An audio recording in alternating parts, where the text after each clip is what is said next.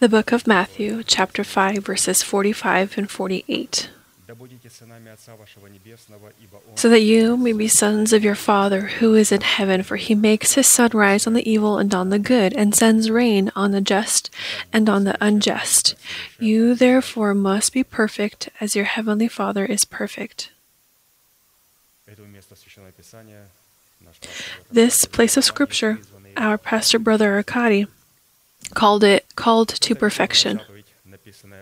This promise commandment is that is written in Matthew it is presented to us in the series of sermons of our pastor, and it is the inheritance of saints of all time, and it's addressed by Christ to his disciples. And therefore, those who do not accept the authority of the person sent by God have no relation whatsoever to the inheritance of this commandment and likely will not have a relation to it. We have stopped to study the purpose of the righteousness of God in the heart of a person, expressed in the ability to clothe our essence into the holy or selective love of God. Colossians chapter 3 verses 14 through 15. But of all else, put on love, which is the bond of perfection and let the peace of God reign in your hearts, to which you also were called in one body. According to these words, the reign of the peace of God, or rather the righteousness of God, because the peace of God can be maintained only by the righteous, the reign of the peace of God in our hearts is possible under one condition if the selective love of God will dwell in our hearts and we will be clothed in the selective love of God. The character of the selective love of God is presented by the Holy Spirit in Scripture in the light of seven unearthly virtues, and they are written in 2 Peter chapter 1 verses 2 through 8. And we will read these virtues. This is virtue, knowledge, self-control, patience, godliness, brotherly love, and love. Each individual virtue of the fruit of virtue contains the characteristics of all other virtues because they flow from one another, fulfill one another, strengthen one another, and are found in one another. These virtues are the moral perfections and standards that are inherent to the essence of God, that are given to us through Christ Jesus, and that we are called to become enriched with. And to enter into the inheritance of these virtues is possible only by accepting the Holy Spirit as the Lord and ruler of our life, in the obedience of our faith to the faith of God. And through the inheritance of these precious promises, we are made partakers of God's essence.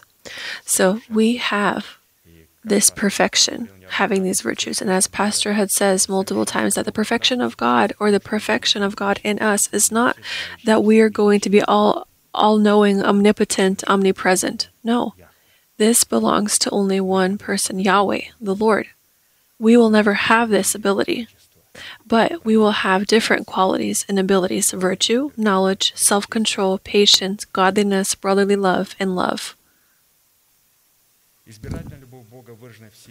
The selective love of God expressed in the seven dignities and characteristics has nothing in common with human love that is filled with ignorance, selfishness, and inconsistency. And apart from the tolerant or selfish love, the selective love of God differs in that it is given the all consuming zeal of God, His omnipotence, and His absolute wisdom that is impossible to use for selfish and ignorant reasons. This is a very strong passage, and of course, we want to remember this that all of those, so that all those people that are chosen, they remember that the selective love of God, it's impossible to use it will not allow itself to be used for selfish and ignorant reasons. Will never be used by wicked people as well.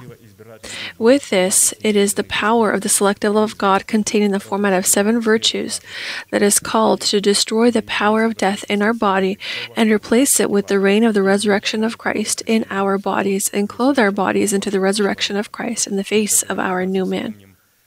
And now let us remember uh, quickly all of these seven characteristics, they practically, all, all these uh, definitions were summed up out of all the uh, sermons that Pastor had had said. A small definition so we can understand because we're looking here at the definition. So, seven qualities. Talking about virtue of the selective love of God, we've established the origin and source of all good. We've we saw God. Virtue is He. Um, virtue def, defines who God comes from, who good comes from. It comes from God and who evil comes from. It comes from devil. Whereas the second quality, knowledge in the selective love of God, is called to give us discerning of what is good and what is bad, or what God views as good and what he views as evil. The third quality, the love of God that has self control in us, gives us the power to choose what God views as good and reject what he views as evil. And the patience of Christ, the fourth quality, in the selective love of God, is founded on the ability to look at what God views as good and wait with patience for the fulfillment of what we have seen. The discipline of godliness, the fifth quality in the selective love of God, is called to keep itself undefiled from what God views as evil and hallow God in our hearts and souls. And now, brotherly love, in the selective love of God, it serves as the guide from death to life because we love the brethren, and whoever does not love his brother abides in death. And love, the seventh quality, is the bond of perfection that is inherent to the essence of God. And the Holy Spirit, or in a certain format, we have already studied the manifestation of the selective love of God in five virtues virtue, knowledge, self control, patience, and godliness. And we will continue to study the virtue of the love of God in the sixth characteristic. This is brotherly love. The selective love of God, discovering itself in brotherly love, can dwell and express itself in the atmosphere of eternal life that we came to through death when we were born from the seed of the word of truth.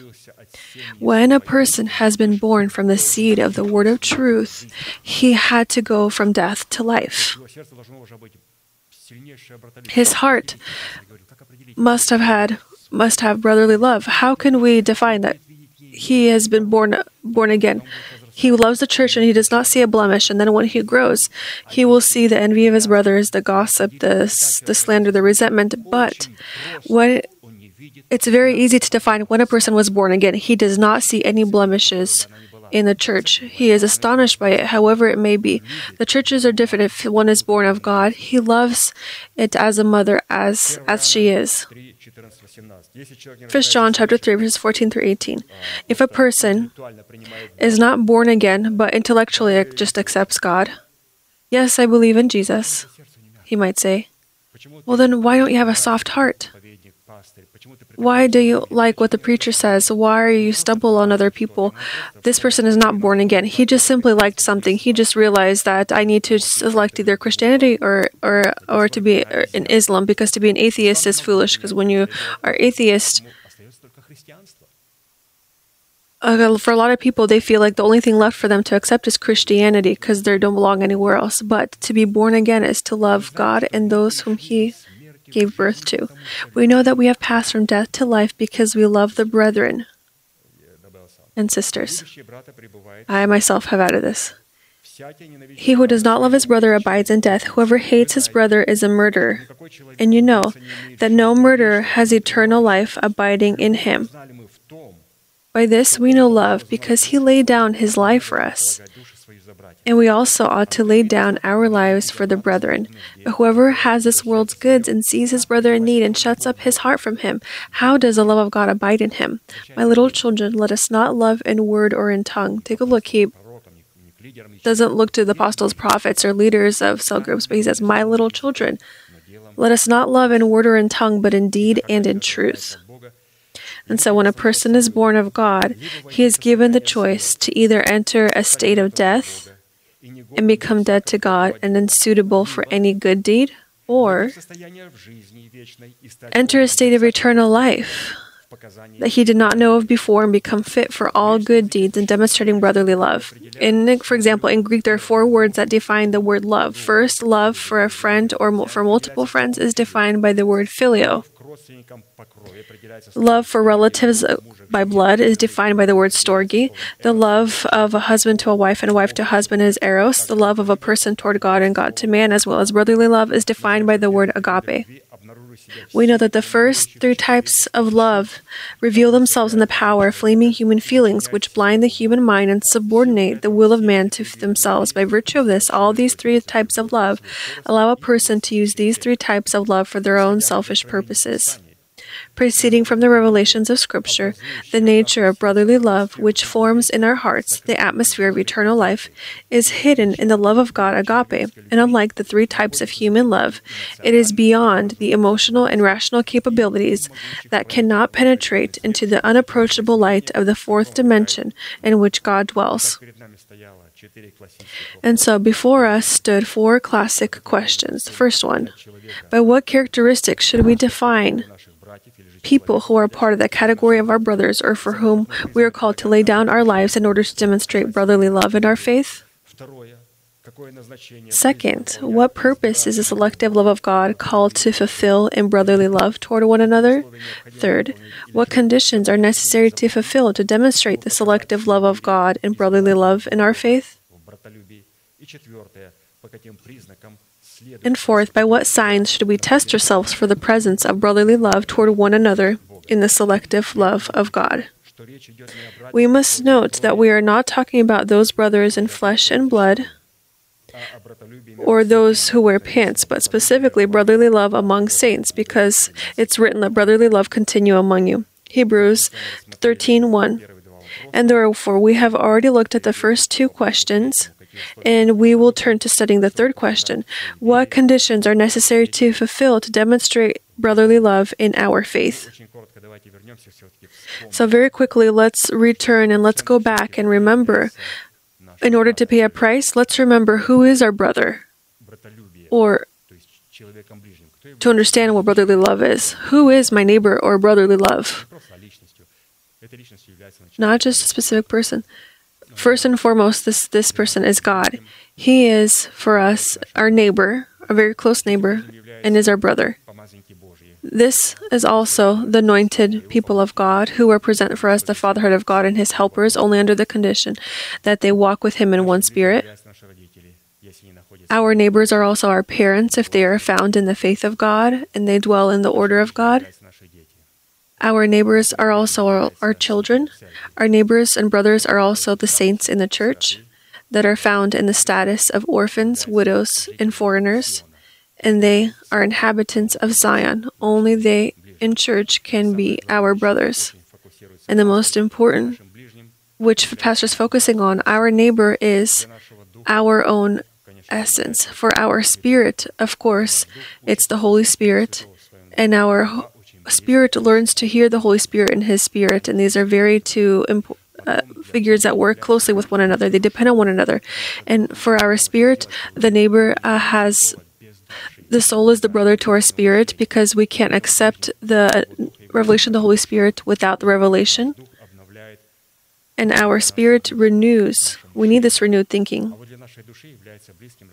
And for our soul, her brother is our tongue or our body we can receive a revelation from the Holy Spirit. Our spirit can pass along this revelation to our mind, and if our mind does not cooperate with our tongue or with our body, all of this will die in us. Scripture says that if we believe that Jesus Christ is the Lord and we proclaim with our lips, then we will be saved. Why? Because with the heart we believe unto righteousness, and with the lips we utter unto salvation. If we have righteousness in our heart and it's not proclaimed, we will perish how beautifully was it shown, uh, or how does our father, Pastor, differ?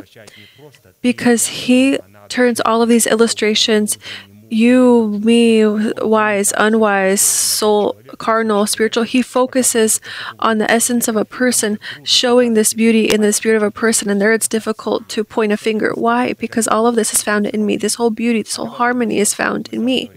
And then when we look to the church, we say, oh, he's good, he's bad, he's wise, he's unwise. But when we look to ourselves, we uh, we soberly be able to see the revelations of God. Therefore, we're going to continue to talk about the price, what conditions or what price or what conditions must be fulfilled to demonstrate brotherly love in our faith. What price? What does it cost? And what must we do? And of course, we have a direct translation. I want to say hello to all those saints that are that are watching us from live stream right now. I want to say that we all love you. Your uh, places right now in the church are held by angels, and therefore, please, please don't, uh, please come back quickly. Because quarantine is an abstract understanding for people. Please don't use uh, it incorrectly. So we wait for you in the church and we love you and are wishing for you to come back. And so let's talk about the price. The first price to demonstrate brotherly love in our faith,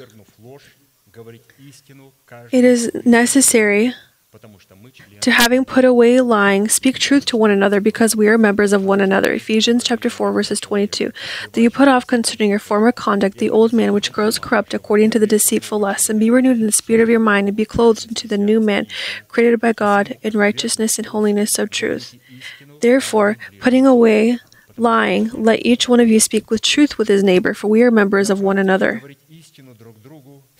In practice, to speak truth to one another is to create a kind of atmosphere of the liberation of Christ, as well as an atmosphere of trust, so that we can provide the protection and comfort of Christ to one another.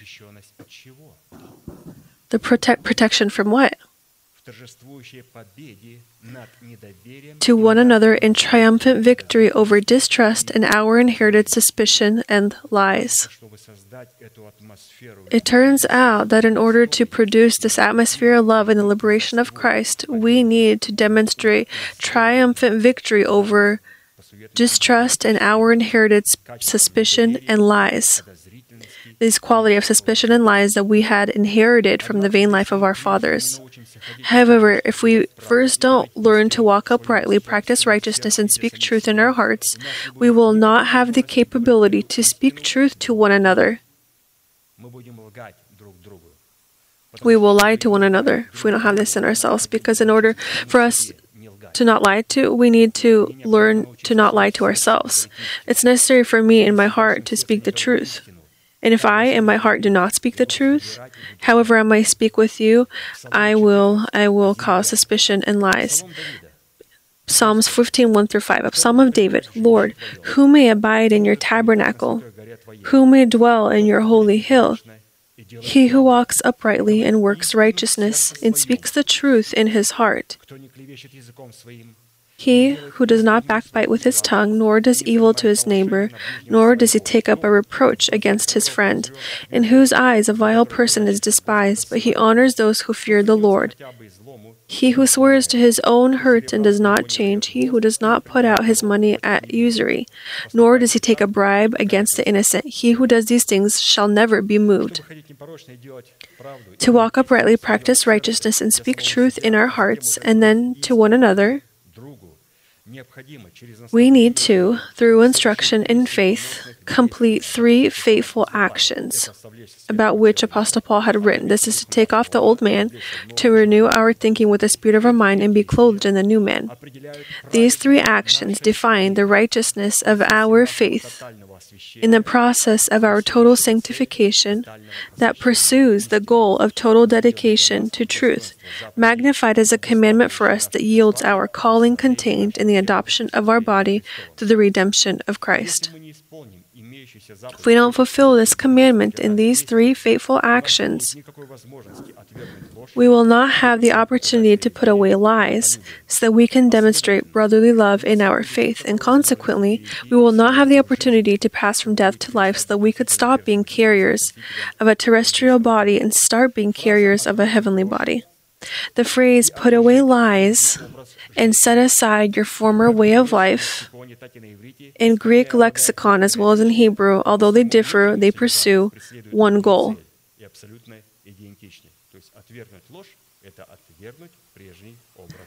To put away lies is to set aside your former way of life.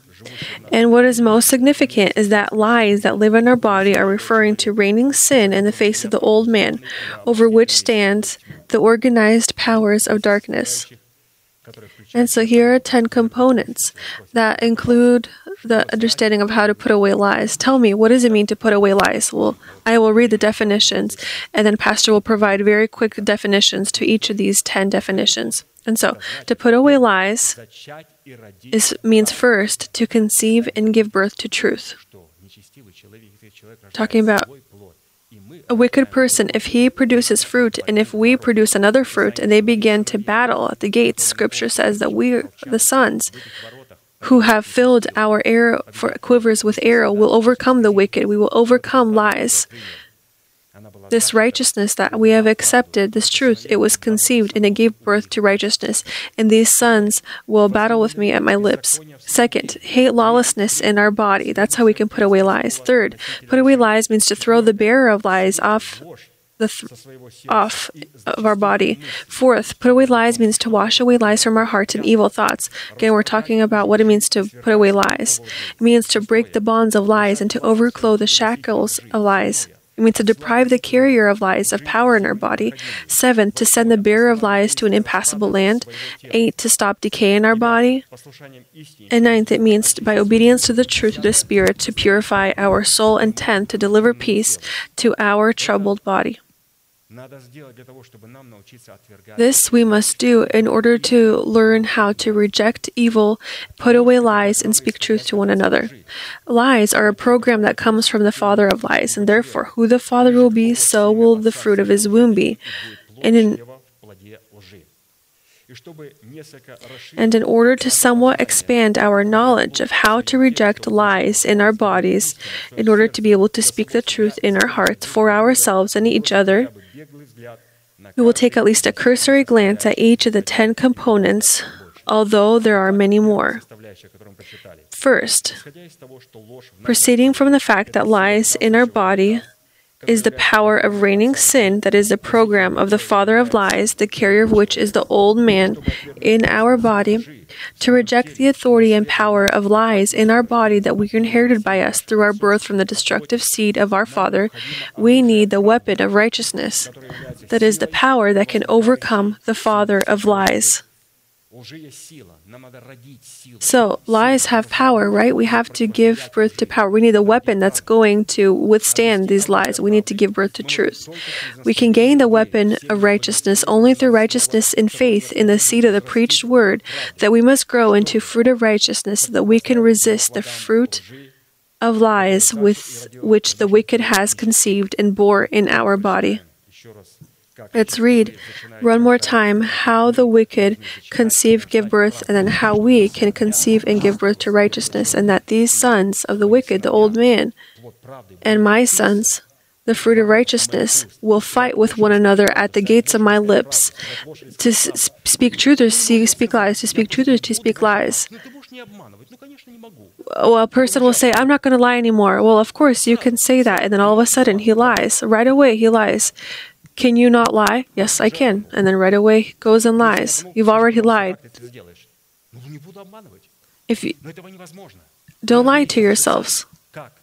We have been born with this inherited trait, this inherited quality. Psalms chapter 7 Behold, the wicked brings forth iniquity. Yes, he conceives trouble and brings forth falsehood. He made a put, pit and dug it out, and has fallen into the ditch which he made. His trouble shall return upon his own head, and his violent dealing shall come down on his own crown. Psalm 7 14 through 16. If we do not return the evil on the head of the wicked of our body in the face of the old man through the fruit of righteousness that we have grown in our heart, we will not have the legal opportunity to demonstrate brotherly love in our faith so we can speak truth to one another. And consequently we will have we will not have any opportunity to pass from death to life and become carriers of a heavenly body. Now let's take a look at how we give birth to our sons that are going to fight with lies in our body. So we don't speak lies but speak truth. Psalms 127. Behold, children are a heritage from the Lord. The fruit of the womb is a reward. Like arrows in the hand of a warrior, so are the children of one's youth. Happy is the man who has his quiver full of them. They shall not be ashamed, but shall speak with their enemies in the gate. The gates in which our sons, as fruit of our righteousness, will speak to our enemies who are the fruit of lies, are our pure lips that proclaim the faith of our heart in the fruit of righteousness. So, to not speak lies to one another, but to speak righteousness. We, this is a very important illustration. We need to give birth to these sons, this fruit. I can't transform myself. God has given me this seed in the format of the preached word. I make it the belonging of my heart. This heart cooperates with my soul. It renews my thinking with the spirit of mind, and my soul then gives uh, a signal to my lips, and I begin to speak the truth and fight. And this, for me, becomes. Uh, becomes just a nat- natural thing to speak truth and not speak lies. This was the first example. There are 10 of them. Second, to reject the authority and power of lies in our body, it is necessary to love the authority and power of righteousness in our heart and despise wickedness in our body. Psalms 45, verses 6 through 7. Your throne, O God, is forever and ever. A scepter of righteousness is a scepter of your kingdom. Again, scepter. Scepter. We're talking about how to speak the truth. Everything will surround the lips, everything surrounds the lips and the tongue. A scepter of righteousness is a scepter of your kingdom. You love righteousness and hate wickedness. Therefore, God, your God, has anointed you with the oil of gladness more than your companions. And so the scepter of righteousness is a scepter with which God rules and with which God fulfills his judgment and holiness are our pure lips, cleansed by the fire of the Holy Spirit. Let's take a look at how Isaiah has cleansed his lips. To cleanse our lips, it was necessary for him to see the enemy in himself, first and foremost, and God cleansed his lips so that he can become the lips of God. Isaiah 6 1 through 8. In the year that King Uzziah died, I saw the Lord sitting on a throne, high and lifted up, and the train of his robe filled the temple.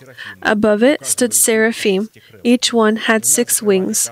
With two he covered his face, with two he covered his feet and with two he flew.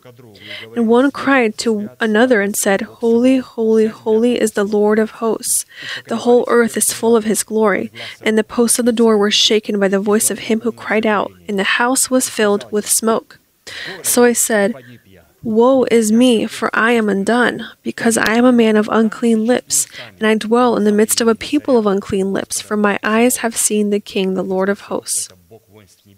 So the Lord of hosts means the Lord, uh, g- the general of heaven. And he says, I, he says, I am undone. Isaiah said. Then one of the seraphim flew to me, having in his hand a live coal, which he had taken with the tongues from the altar. And this is a revelation, this is a battle in his lips, and we can receive this through the preached word. When we have these cherubims of God, and they, when they reveal it to us and how to overcome. And again, one of the seraphim flew to me, having in his hand a live coal, which he had taken with the tongues from the altar, and he touched my mouth with it and said, Behold, this has touched your lips. Your iniquity is taken away, and your sin purged. Also, I heard the voice of the Lord saying, Whom shall I send, and who will go for us? Then I said, Here I, here I am, send me. Third, again, we're talking about how to reject lies and speak truth to one another. Third, to reject the authority and power of lies in our body, it is necessary to to overthrow the carrier of lies from the throne of our body. Hebrews chapter 12 verses 1 through 3. Therefore we also, since we are surrounded by so great a cloud of witnesses, let us lay aside every weight and the sin which so easily ensnares us, and let us run with endurance the race that is set before us, looking unto Jesus, the author and finisher of our faith, who for the joy that was set before him endured the cross, despising the shame, and has sat down at the right hand of the throne of God. For consider him who endured such hostility from sinners against himself, lest you become weary and discouraged in your souls. The throne in our body are our lips that have gotten used to speaking the lies that were inherited from the vain lives of our forefathers, to overthrow sin that has bound us in the face of our old man who represents the interests of the father of lies in our body means to fulfill three fateful actions. Specifically, to take off the old man, to renew our thinking with the spirit of our mind, and to be clothed in the new man by way of proclaiming the faith of our heart. Which in practice means, on the foundation of the faith of God accepted in our heart, to consider ourselves dead to sin and alive to God, calling the inexistent overthrowing of the old man from the throne of our body as existent свержение ветхого человека с престола власти наших уст как существующее. This is a third condition, a very interesting component that it turns out that in order to not lie to ourselves and then to not lie to saints, to speak to truth to ourselves, Pastor says that it is necessary for us to learn to call the inexistent as existent. People from the side say, Well, you're lying. You are saying that you have this, but you don't have this. Scripture says if we want to be rid of the genetic lies, we need to speak with the lips of faith. This means to speak that which we might not have yet, but we already um, that we already have on our accounts, and call the overthrowing of the old man from the throne of our body to call call it as existent, and thank God for this. This is very important. If we right now uh, in advance do not speak these things, then this will never occur. We will continue to lie to ourselves and to lie to one another, and while at the same time saying, I, I love you," but at the same time lying to each other because a pastor says in every every service call the inexistent as existent why do I need to lie to myself? You are not lying to yourself. In this manner, you are taking away the old man from the throne of your body because God must impute this to us as righteousness. When did he impute this righteousness to Abraham? When he began to call the inexistent as existent, God imputed this to him as righteousness. How can we become righteous? I'm going to fast, pray, and what? I'll pay a price, and God will say, You're righteous? No, this is impossible. To become righteous, as God has said, it's necessary to do so by faith, to call the inexistent as existent. God imputes this as righteousness. This I might not have, um, but I have stopped to lie to myself and to call the inexistent as existent. God, in advance, He places this on my account in Christ, and He views it as if I have it as a deposit. And now I can take promises from God and to take them from my account. I must place it on my account. And this is possible only when I call the inexistent as existent. And God says, You are righteous by faith, but now know that you must bring the fruit of righteousness. Use the time that you are given. On your accounts, there is a balance, but it must be used so that on this balance you can bring the current currency, what will be your fruit.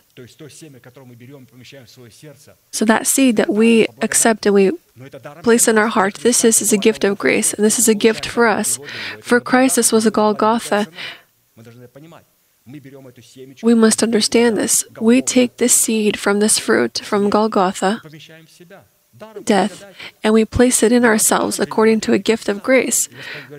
For us, it's a gift. For him, it's a great price. And Christ says, You have placed it there. Now know that this must find itself in the fruit of the tree of life, which you will grow in the Eden of your heart. Fourth, to reject the authority and power of lies in our body, it is necessary to wash our heart from wickedness and destroy the nests that lodge evil thoughts within us. Jeremiah 4:14 O Jerusalem wash your heart from wickedness that you may be saved. How long shall your evil thoughts lodge within you? To wash our heart from wickedness and destroy the nests that lodge evil thoughts. It is necessary to have the ability to reject evil thoughts in our hearts and accept good ones. Isaiah chapter 7, verse 7, verses 14 through 15. Therefore, the Lord himself will give you a sign. Behold, the virgin shall conceive and bear a son, and shall call his name Emmanuel. Curds and honey he shall eat, that he may know to refuse the evil and choose the good. To proclaim new thoughts that we have accepted in our heart through the teaching and edification in faith is the fruit of righteousness grown by us, by which God appraises us as righteous before Him. For as He thinks in His heart, so is He. Proverbs 23 7.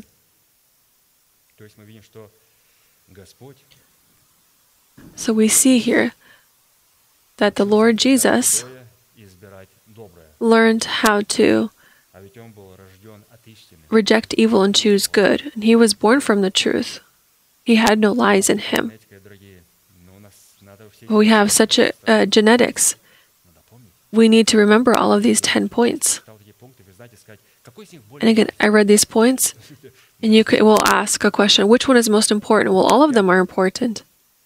Fifth, to reject the authority and power of lies in our body, it is necessary to break the bonds of lies in our soul and cast away the cords of wickedness. Okay, now, lies, what does it do? It clothes us with cords of wickedness, now begins to torment us. Psalms chapter 2, verses 1 through 4. Why do the nations rage and the people plot a vain thing? The kings of the earth set themselves and the rulers take counsel together against the Lord and against his anointed, saying, Let us break their bonds in pieces and cast away their cords from us. He who sits in the heavens shall laugh, the Lord shall hold them in derision. To break bonds means to terminate a union or agreement, to distract attention by taking the guilt of your household upon yourself, to separate from power sources. Again, internet, YouTube, and all of these things. To tear down the intentions of lies, to tear into two parts the robes of the law of works, to separate the pure from the unclean and the holy from the unholy, to give God the foundation to remove evil as far as the east is from the west, and to uproot the inherited gene pool. This is what it means to break bonds. But how do we cast away cords? As if they're very similar, but there are small differences. To cast away cords, to overthrow from the throne, throw onto the ground, cleanse the ground, throw away from out of the limits as something that is foreign, reject all that is from the flesh. Very interesting that I can take off the cords. I cannot take off the cords unless I take off my binds. This is my relationship with people that are not my neighbors, my brothers. We can't take away the cords to break bonds, as Pastor said, and cast away cords, to break bonds, to terminate a union or, or argument, to separate ourselves from dangerous people who are not our neighbors and brothers. Who is our neighbor or brother?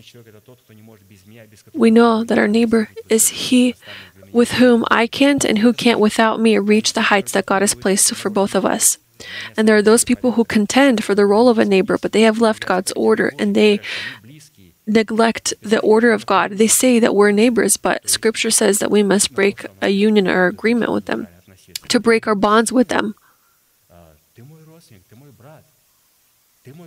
They say, You are my relative, my neighbor, you're my partner. But the bonds must be broken. And when these bonds are broken, now these, these cords that are upon us will fall. And not one saint has come and said to me, You know, I have taken away from, I, I have cast away cords uh, or with my relatives. There was such ease. I thought that this would be a catastrophe. And they say, it became easier for me to take away these cords. I can speak with God and I don't have anything weighing down, he says. To break bonds, if we break bonds, then we can cast away cords. The sixth condition to reject the authority and power of lies in our body, it is necessary to have the powers to deprive the carrier of lives of authority in our body. Hebrews chapter 2, verses 14 through 15. Inasmuch then as the children have partaken of flesh and blood, he himself likewise shared in the same, that through death he might destroy him who had the power of death, that is, the devil, and release those who through fear of death were all their lifetime subject to bondage.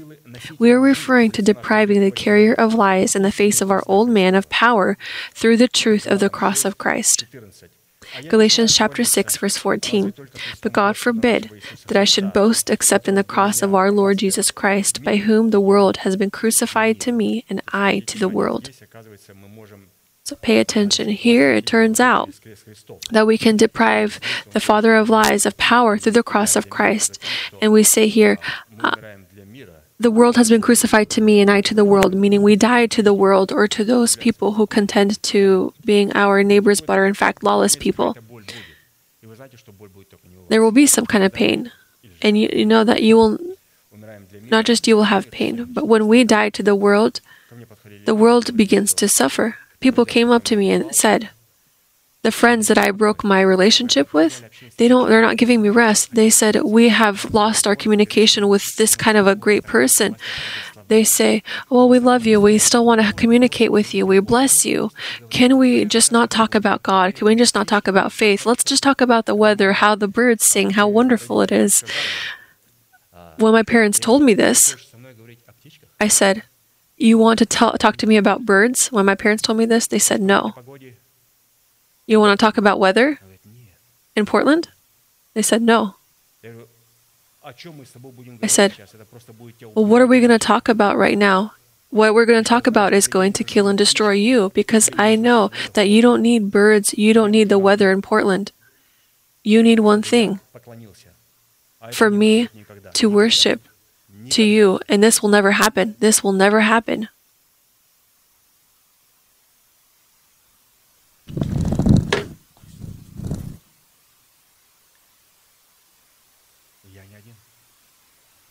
I'm not alone. All of us saints who are here, perhaps they're a little softer than I am, but each of us have had to pay this kind of price. I can I can say this strictly with my parents and earn a bruise and sp- speak sternly with them. We must understand that.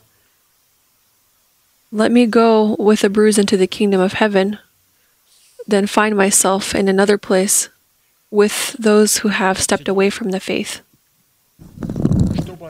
Seventh, to reject the authority and power of lies in our body, it is necessary to have the legal foundation to send away the carrier of lies from our body in the face of the Azazel goat in an, un- in an impassable land.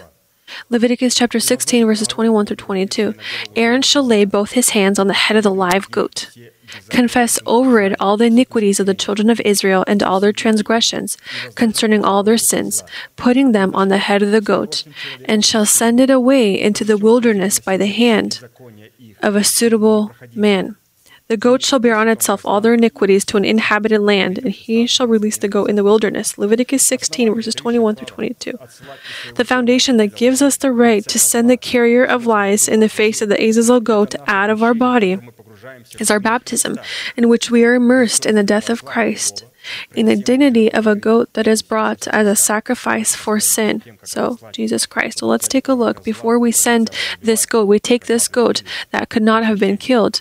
This goat was brought to the priest or the pastor in the face of the priest. It, he had um, laid the iniquities on this goat, and then he was put into a hot and inhabitable land and he had carried these sins on it. And no one knew where he went and then he was lost. And let's read about another another goat who had died and whose blood uh, had sprinkled had sprinkled the tabernacle of meeting not talking about the Azazel goat now. Another one, Leviticus chapter 16, verses 15 to 20.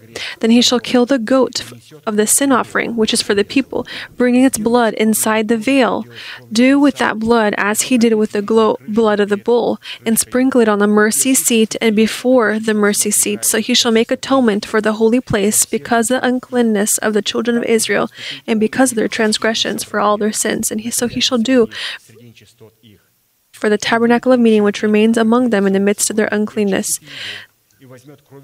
There shall be no man in the tabernacle of meeting when he goes in to make atonement in the holy place until he comes out, that he make atonement for him himself and for his household and for all the assembly of Israel, and he shall go out to the altar that is before the Lord and make atonement for it, and shall take some of the blood and bull and some of the blood of the goat and put it on the horns of the altar all around. Then he shall sprinkle some of the blood on it with a finger seven times, cleanse it and consecrate it for the uncleanness of the children of Israel. And when he has made an end of atoning for the holy place, the tabernacle of meeting, and the altar, he shall bring the live goat.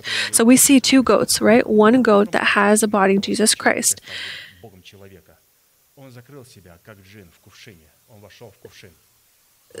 Satan, he didn't take into account that Jesus Christ would come into the heart of man. And he will become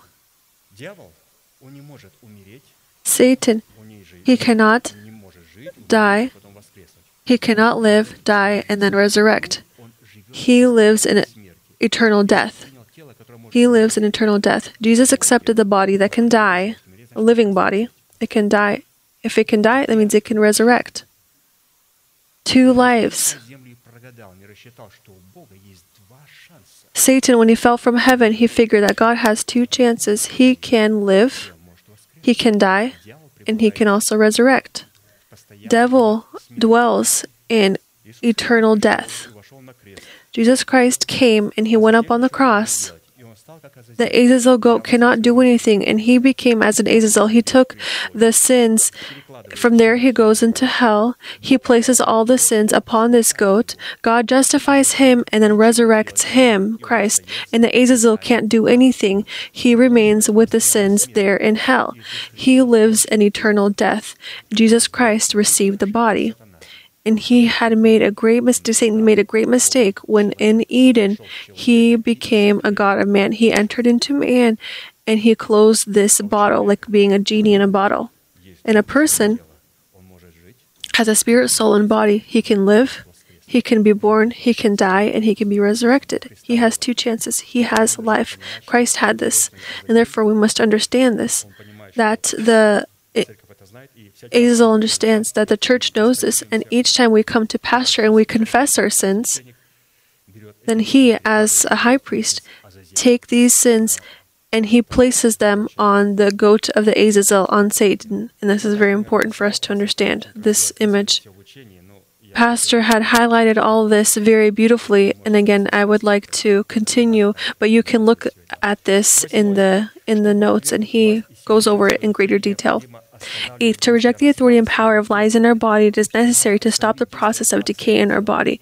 We need to stop the process of decay in our body. This decay, this viruses, and all these things. How do we stop it? Let's read 2 Kings chapter 2 verses 12 through 14. And Elisha saw it and he cried out, "My father, my father, the chariot of Israel and its horsemen." Eh, so he saw him no more, and he took hold of his own clothes and tore them into two pieces. He also took up the mantle of Elijah that had fallen from him and went back and stood by the bank of the Jordan. Then he took the mantle of Elijah and had fallen from that had fallen from him and struck the water and said, "Where is the Lord God of Elijah?" And when he also had struck the water, it was divided this, divided this way and that, and Elisha crossed over. So it's necessary to stop decay in our body. How did this happen for Elisha? When he had tore his clothes, he tore his understanding. When he died to his own understanding. Yes, he knows a lot. Yes, he has he has read a lot. Yes, he has a lot of um, experience. He has heard a lot. But let's tear the clothes before rapture, before the reign of the resurrection of Christ occurs in our bodies. Let's now tear these clothes as our own understanding, because the action of decay will be conserved, or we are going to be able to be clothed into the pearls of incorruption, and to stop this decay that is found in us. When? When we tear our own understandings, and when we agree with that understanding that comes to us from heaven in the format of garments of the mantle of Elijah now. And here he's standing with torn clothes. This rapture has occurred for Elijah. Why could he have not done it before? He stood there and he begins to act then, only then. This is a very important factor for us to consider. It's necessary for us to tear apart our own understanding in order for us to stop the action of decay in our body. It will never stop unless we stop or st- unless we tear apart our own thinking. I never heard this in our church, perhaps uh, long ago, but we don't have these people anymore. I'm not told these things. I don't hear of them occurring. I can elbow them with one hand, then we'll stand together. Ninth, to reject the authority of power and the authority and power of lies in our body it is necessary to the obedience to the truth of the Spirit, purify our souls by the truth of the blood of the cross of Christ. 1 Peter chapter 1. Since you have purified your souls in obeying the truth through the Spirit and sincere love of the brethren, love one another fervently with a pure heart, having been born again not of corruptible seed but incorruptible through the word of God which lives and abides forever. We must cleanse ourselves here from the blood of Christ, and for this, when does the blood of Christ work? When we walk in light, just as He is in the light. Then what? We have correct relationships with one another, and the blood of Jesus Christ cleanses us. To walk in light means to walk in the light of the reigning teaching of Jesus Christ. Therefore, if a church does not have the reigning teaching of Christ, it does not walk in light.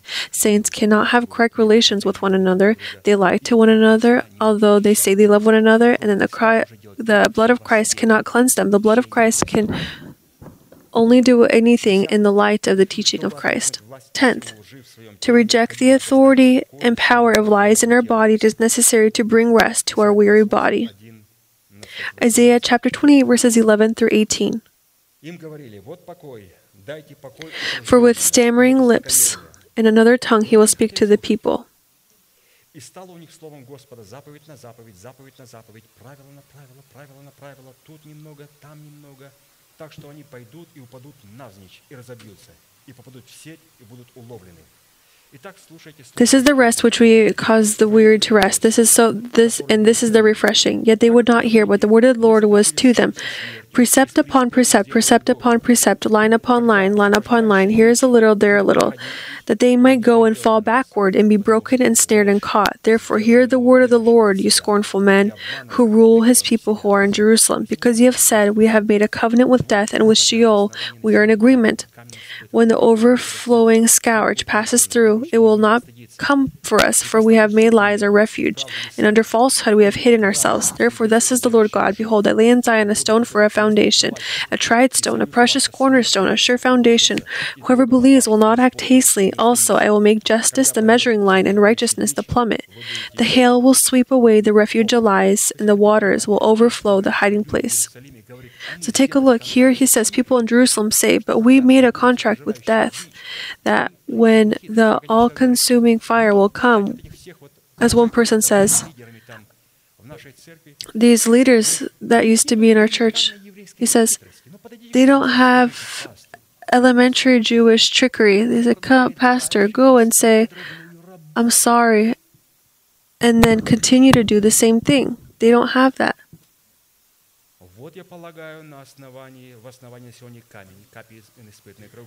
Behold, I lay a stone for a foundation, a tried stone, a precious cornerstone, a sure foundation. Whoever believes will not act hastily. Also, I will make justice a measuring line, and righteousness a plummet. The hail will sweep away the refuge of lies, and the waters will overflow the hiding place. This Jewish trickery will not help these people. When the Word of God is preached in our church, this is a flood it goes into the holes of the li- of the liars. These people had strong Jewish trickery that we could not have even dreamed about. But the revelation of God had uncovered them. What are we talking about here? We're talking about how to speak lies. That if we do not do this, then the revelation of God, that is, as it is written here, that these waters will overflow the hiding place and your the covenant with death will be annulled, and your agreement with Sheol will not stand. When the overflowing when the overflowing scourge passes through, then you will be trampled down by it. I don't know why they said mention Jewish trickery. Humorous.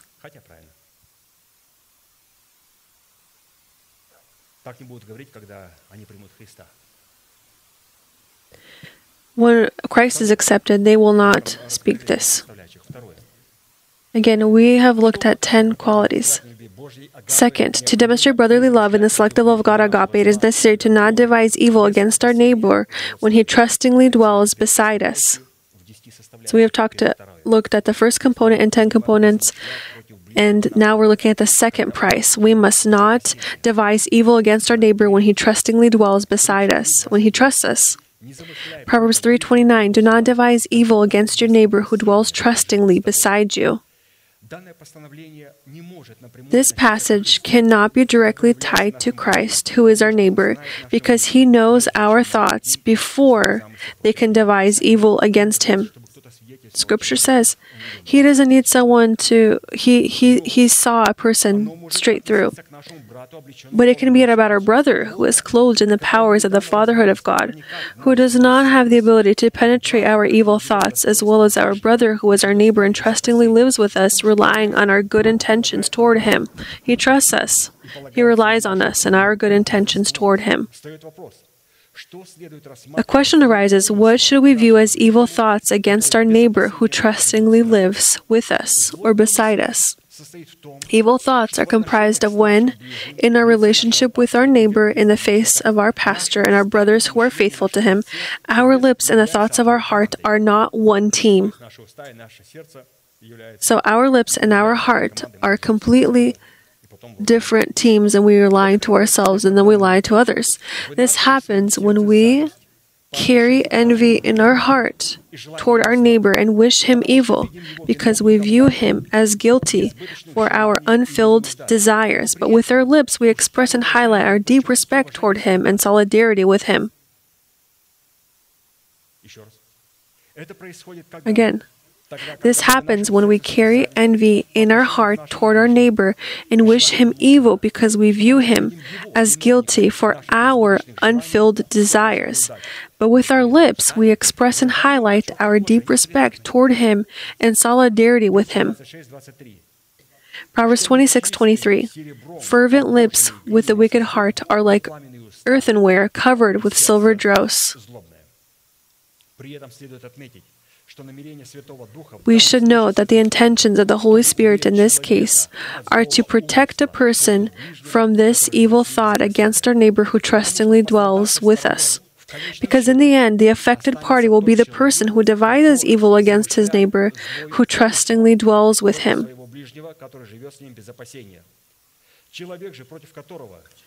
The man against whom they devise evil, despite the cunningness of the one with whom he trustingly dwelled with, attracts the favor of God and becomes wiser and stronger.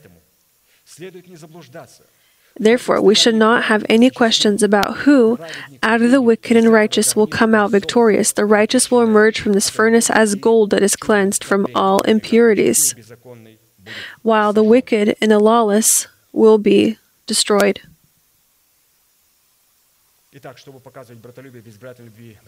And so, to demonstrate brotherly love and the selective love of agape, it is necessary to uproot from our heart the envy we had inherited in the sinful seed of our fathers. And therefore, it is necessary for us, through instruction in faith, to humble ourselves under the strong arm of God by the power of the cross of Christ, so that we can obtain access to the treasures that are hidden in the blood of Christ.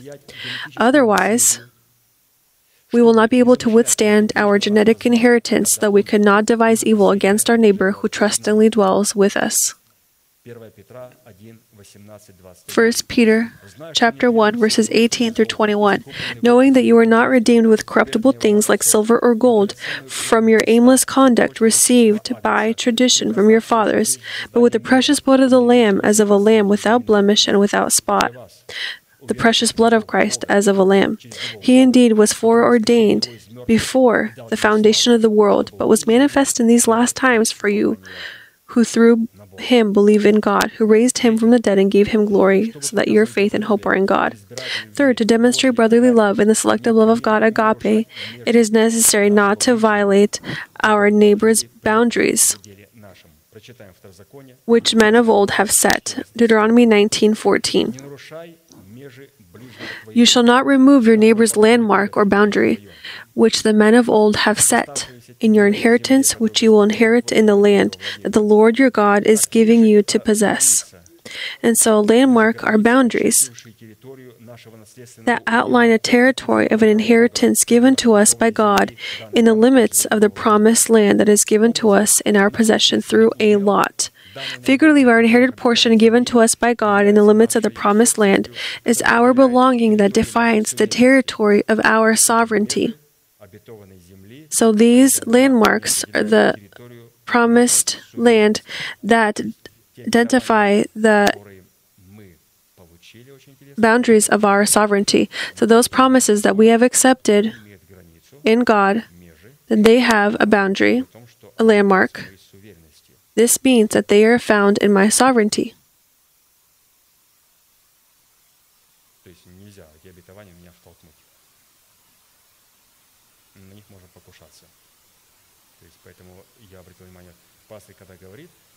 Uh, pay attention, Pastor, when he speaks. He has the heart of a father, of course. He never. He speaks with love and respect towards saints he offers these important important truths, but he never violates our boundaries. This isn't just given with this uh, spiritual level in the heart of a father, but this is also given with the understanding of what landmarks are, what neighbors are, what boundaries are. That the landmarks are boundaries that outline a t- territory of inheritance given to us by God in the limits of the promised land Therefore, to remove our neighbor's landmark is to encroach on the sovereign rights of our neighbor. By violating the landmark of our neighbor and the subject of his sovereign rights on the territory of his property, which, first of all, is the property of God, we fall under the curse of the law that was ratified by Israel on the tops of Mount Ebal and Gerizim. Here is written Deuteronomy 27:17. Cursed is the one who moves his neighbor's landmark, and all the people shall say, Amen. And so, landmark. This is a hill, a boundary, limit, edge, territory, region, fence, rim, belt. The landmark of our inherited portion and our neighbors is defined as the promised land. Again, our inherited portion, as well as our neighbors, is the soil of our heart and our body that is, that is created by God from the earth. So, the promised land, Pastor offers us to see it in the soil of our heart, the spirit, and our body. From this, it follows that the territory of our heart and our body is a battlefield, for the possession of which God wages war with the old man living in our body, behind which are the organized forces of darkness, who have acquired our heart and our body upon the fall of Adam in the Garden of Eden. A question arises how and in what circumstances can we encroach on the sovereign rights of our neighbor?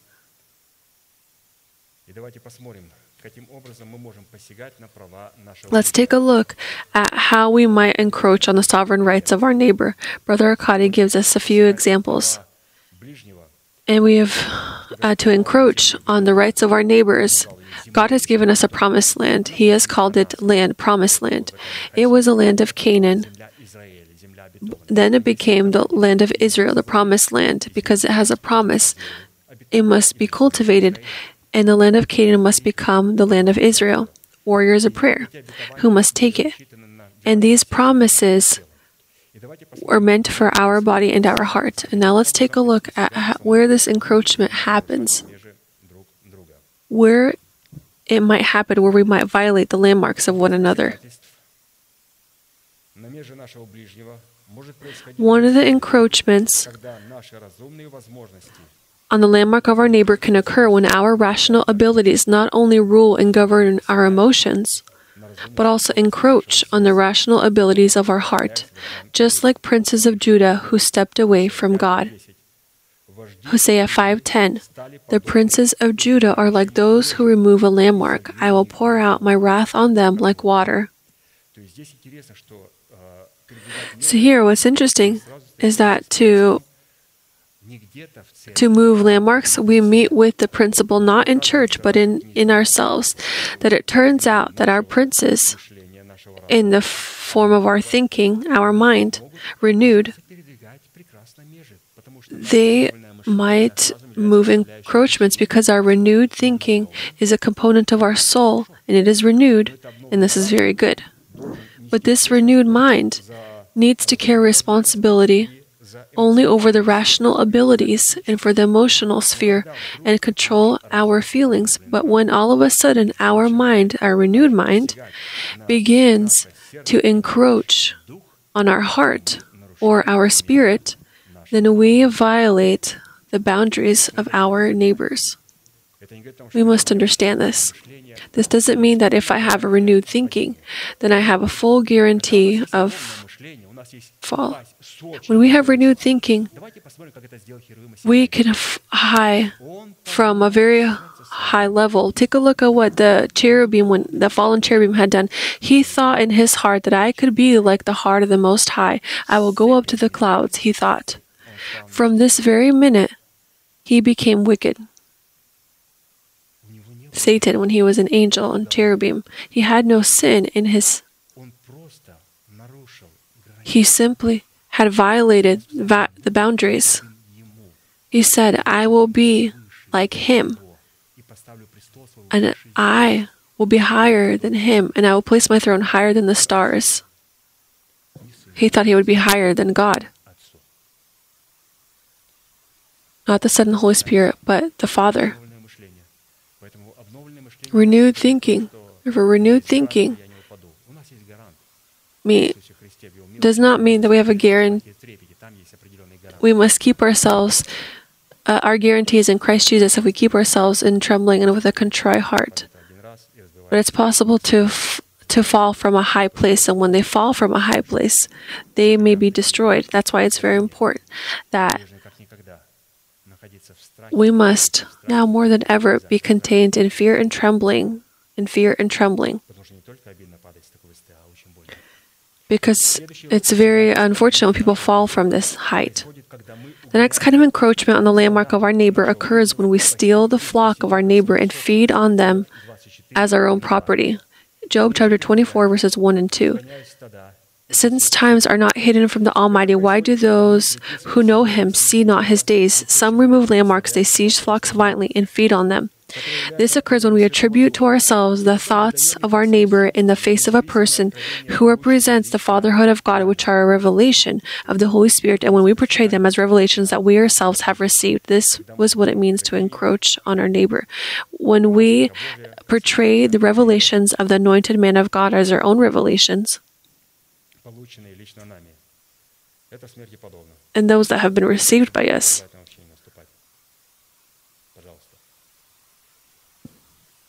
must be very, very careful with this.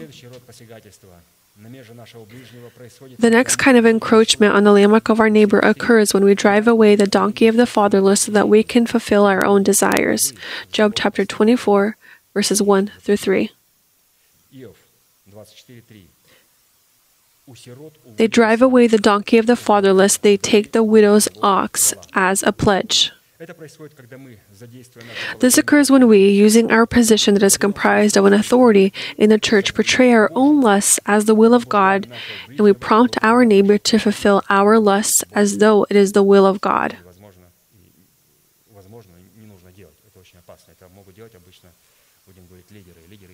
We should not do these things.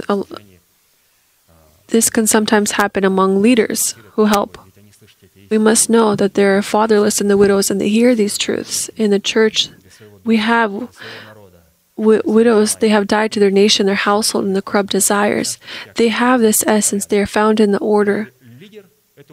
They know what order is. And the leader, he understood this, and he knows that he is found in this order, and he can use this order for his own lust and take away the donkey of the fatherless and take the widow's ox as a pledge, meaning if you don't go and you don't go feast with us, then you are a disorderly person. You are not in the order of God. They said, We haven't seen our brother Arkady do these kind of things in his service.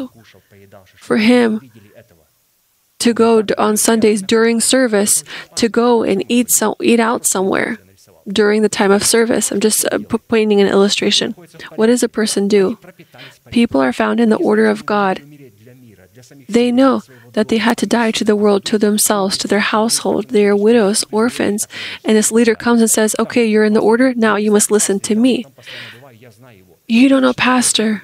I know him very well. And they begin to lie and to con- attribute all the vices to him and all their dignities they take for themselves. People are ashamed to call and ask. It can't be that our person would lie, our leader of our home group would lie and say these kind of things about pastor. This can only be done by a wicked person. Well, it is possible. There, it does happen.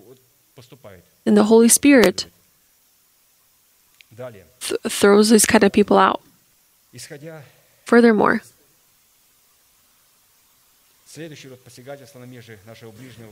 uh, the next kind of encroaching occurs when we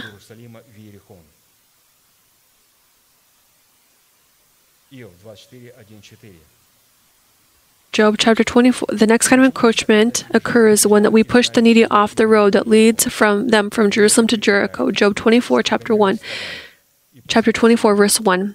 Since times are not hidden from the Almighty, why do those who know him see not his days? Some remove landmarks, they siege flocks violently and feed on them. They drive away the donkey of the fatherless, they take the widow's ox as a pledge. Uh, they push the needy off the road, all the poor of the land are forced to hide. So they push the needy off the road. To push the needy off the road, it's to act like Absalom had done, saying that there is no one who can hear you if I was placed as a king, I would deal with your with your with your issue. And the person would say, "Of course, so we want this kind of a king for him to to deal with these issues for our benefit."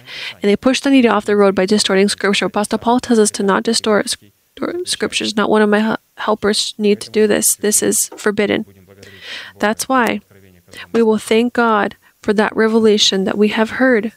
May be blessed in your prayers. Amen. Let us pray.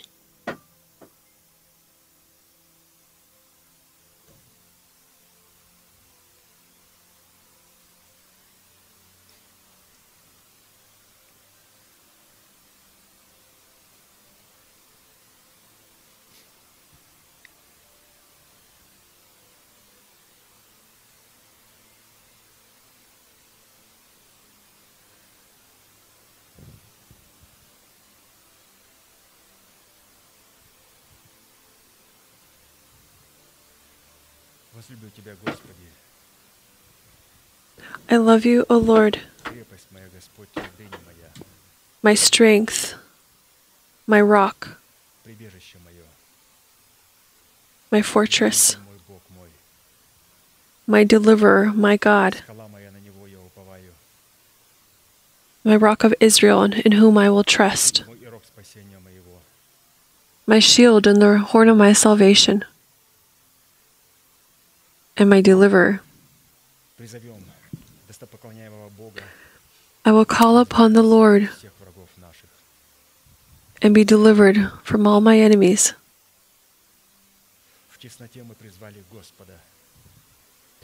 In our distress, we have called out to the Lord, and He has heard us out of the depths of His holy, holy dwelling.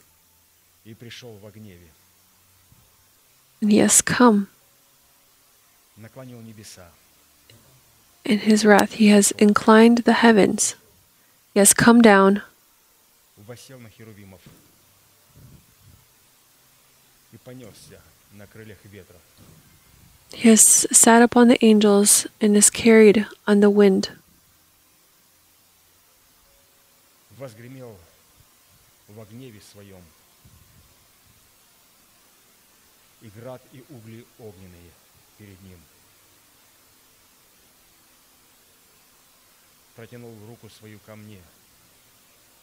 He has stretched out his hand to me and has taken me out of the deep waters. And he take, has taken me out and placed me on the broad place because he favors me. We thank you, Lord, for the great privilege to be found in this place that your hand has outlined for the worship of your holy name. We thank you that upon this place dwells the blessings of ancient hills and everlasting mountains. We thank you, Lord, that today you allow us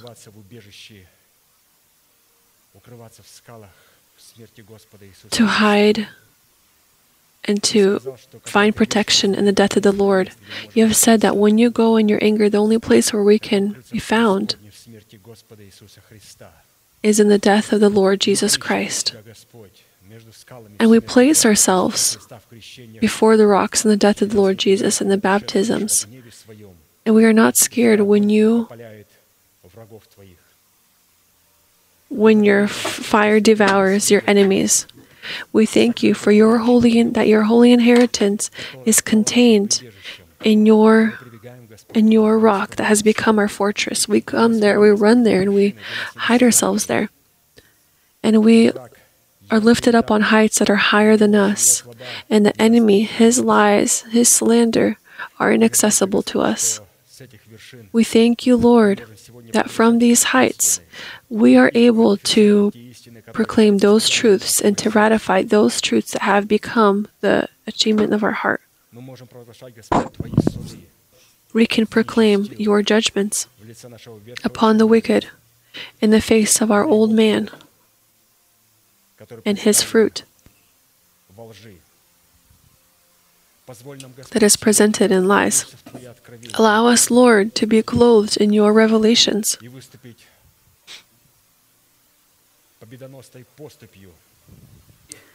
and to step out in victory, going against the enemy. We thank you that today, upon this place, we are able to curse and destroy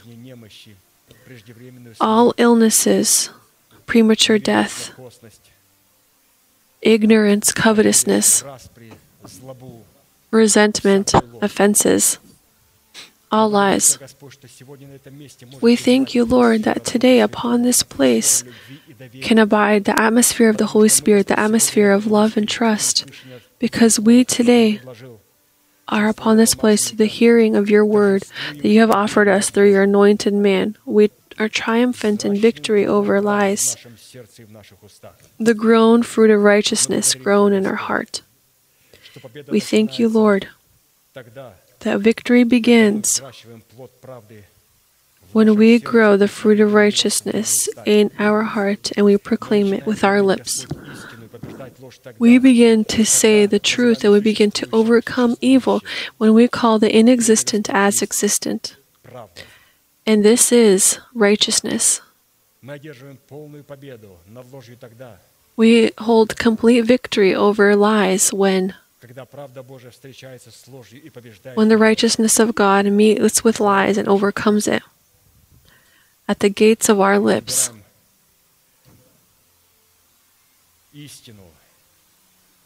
and we select the truth. And we ask you, Lord, for you, this program in the face of the old man in us, can, if you, we ask that you conduct your judgment over it and pour out your indignation through the proclamation of our lips on the old man. We thank you, Lord, that you have allowed us to take off the cords, the heavy cords, but before this, you allowed us to break away all ties with the wicked, all carnal ties through whom the wicked have access to us. We thank you. For every holy person has paid this price and has taken off all of these cords that tie him to hell. The difficult cords. Today, Lord, with, your pro- with the proclamation, we set them aside. We thank you that today that we can call the inexistent as existent, that today we can thank you for the resurrection of Christ in our bodies. We can thank you perhaps being found in illnesses, in weaknesses, in pain. We can continue to call the inexistent as existent and thank you for the resurrection of Christ in our spirit, our soul, and our body. And we thank you for that life that is found in our body and that death does not have any authority over us because we partake to the first resurrection in Christ Jesus. We thank you Christ, that you are our first resurrection. You have died, but you have also risen. You were alive, you were dead, but you resurrected. We thank you that you today in your resurrection has given us have given us the teaching about justification. You have resurrected us in the resurrection of Christ and today we are filled with your justification. We thank you for the gift of grace that we have received in the redemption in Christ Jesus. We thank you, Lord. We do not earn our salvation. We thank you for that salvation that we have accepted by faith. For us, this was a gift for you, this was fruit. For us, this was faith for you, this was blood and nails, was death. And we accept this seed. We accept the desire to grow this seed in fruit. The tree of life that will be grown. And this will occur when you will place your foundations in the death of the Lord Jesus, when you allow us to enter through the narrow gates by being immersed and clothed in the death of the Lord Jesus. And then you will allow us to produce the fruit of life. We thank you, Lord, for the fruit of life that dwells in the bodies of your saints.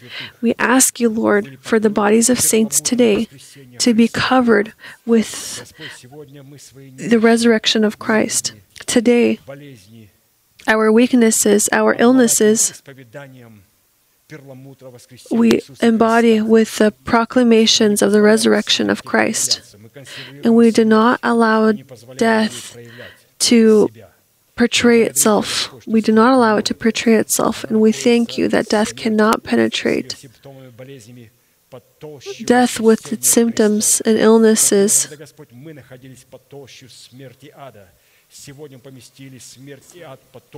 Today we have accepted the resurrection of Christ in us and have clothed this this temporary, this decay, this we have clothed it in the resurrection of Christ, and we wait for that time. When that pearl will be clothed. Because nothing unclean can enter into heaven.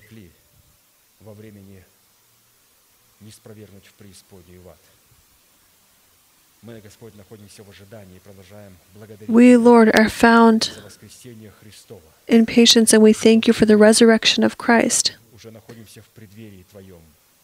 That we are found at the door of hope, and that you have said that you will give this promise, and that you favor to tarry it, not because someone is not having enough time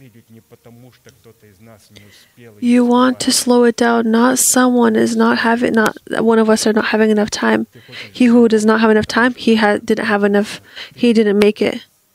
You want to slow it down because such beauty, this patience of Christ, heavens have not seen yet before, and you want to look at the masterpiece that your Son, Jesus Christ, has created by the power of the Holy Spirit.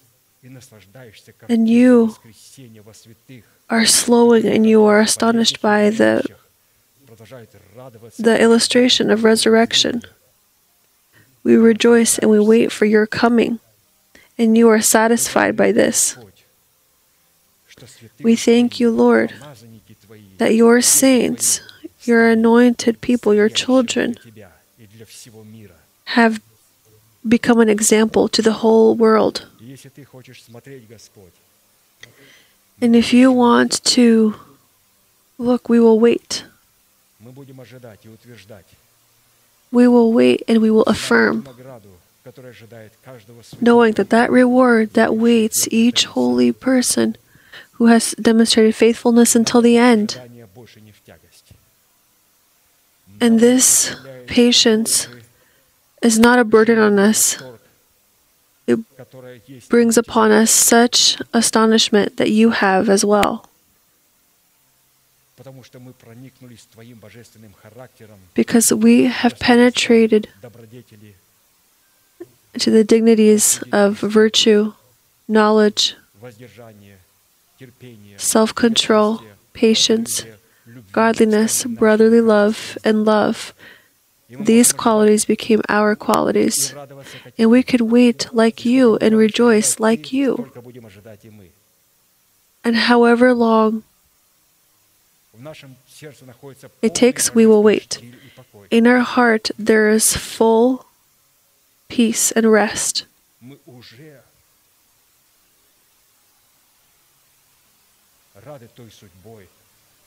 We are ready grateful for that fate, and we already see that fate that awaits us and that you have prepared for your inheritance. And for us, it gives us a great privilege to come to service and to view you through your word and through the service about the gospel of the kingdom.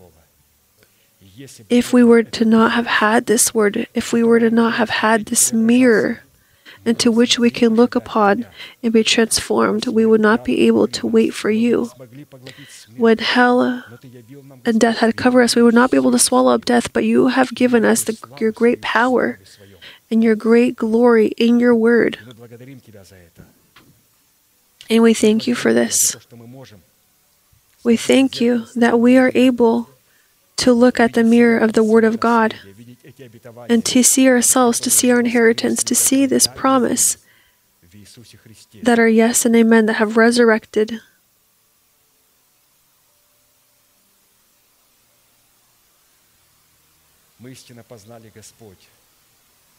We have acknowledged that you are answering your anointed one from the holy heavens.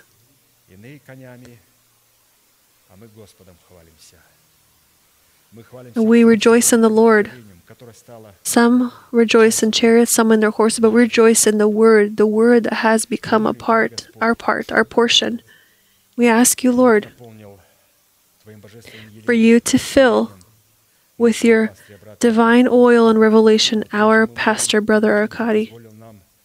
And we ask for you to allow us in trembling and in the fear of the Lord with desire and with thanksgiving to take those breads and those revelations that we have heard